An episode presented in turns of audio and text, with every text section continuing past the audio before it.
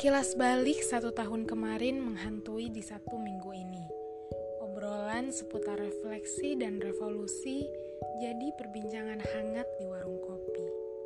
Ya, 2020 memang meninggalkan kesan magis berbeda untuk setiap penghuni bumi. Tahun ini memang bersejarah sekali. Sukses meninggalkan jejak nyata yang terasa di pojok hati.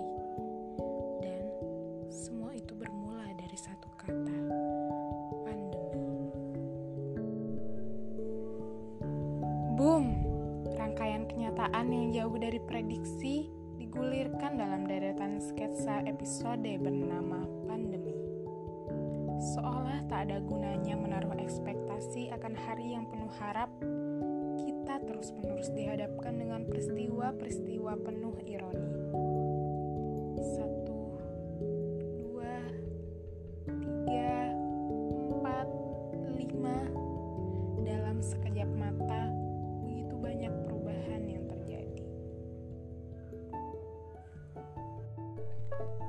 Dengan begitu banyak perubahan yang terjadi, tentu saja kita belum siap untuk menangani.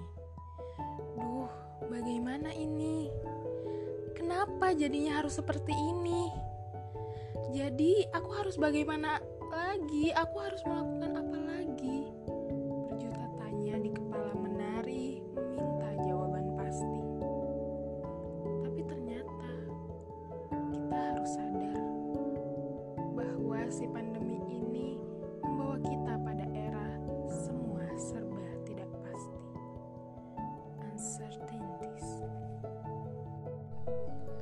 Bukan hanya soal ketidakpastian yang cukup membuat frustasi, tapi di tahun ini kita begitu banyak dihadapkan dengan kehilangan sosok yang kita cintai.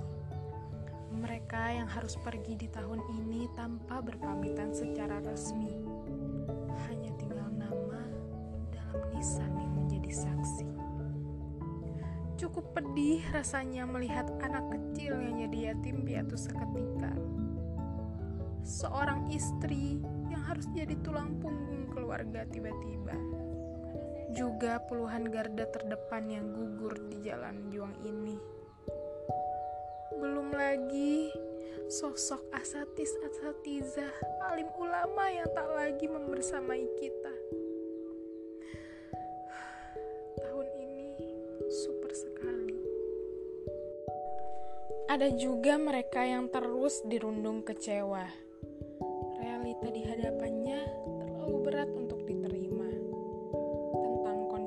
Rumah dan keluarga yang tak seramah biasanya. Tentang kondisi kantong yang semakin tipis minta diisi segera. Tentang kondisi akademis yang semakin menguras mental tenaga. Belum lagi rasa kecewa karena mereka yang diharapkan hadir di sisi ternyata malah pergi. Kecewa dan akhirnya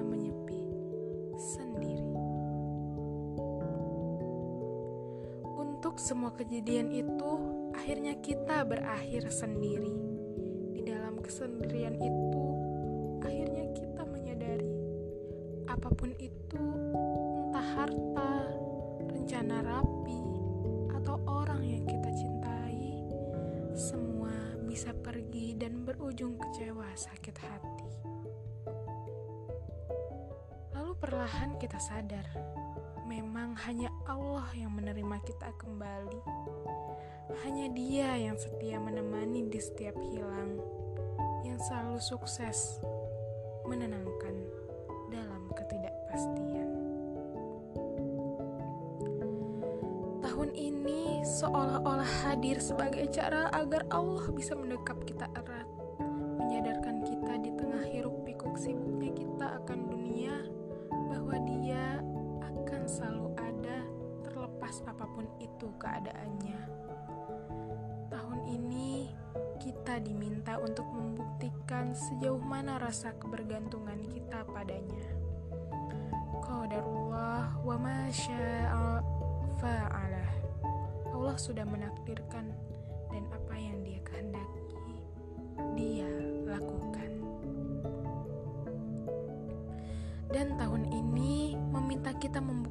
sejauh mana cinta kita padanya.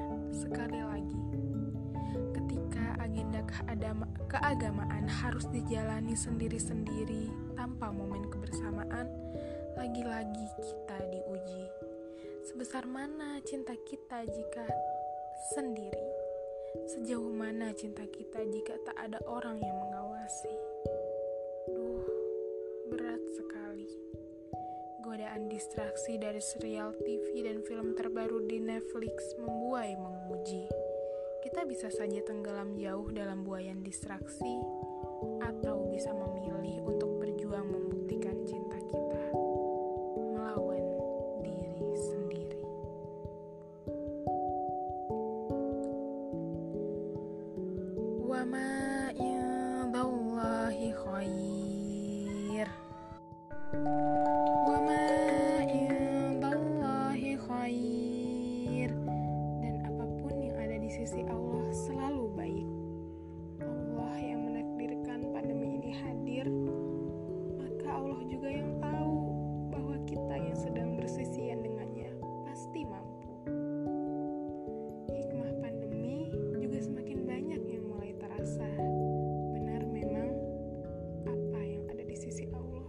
selalu baik. Maka untuk kita semua teruslah selalu berusaha untuk terus berada di sisi Allah dalam setiap episode yang akan kita hadapi ke depannya. Agar setiap hal ke depannya tak terasa terlalu,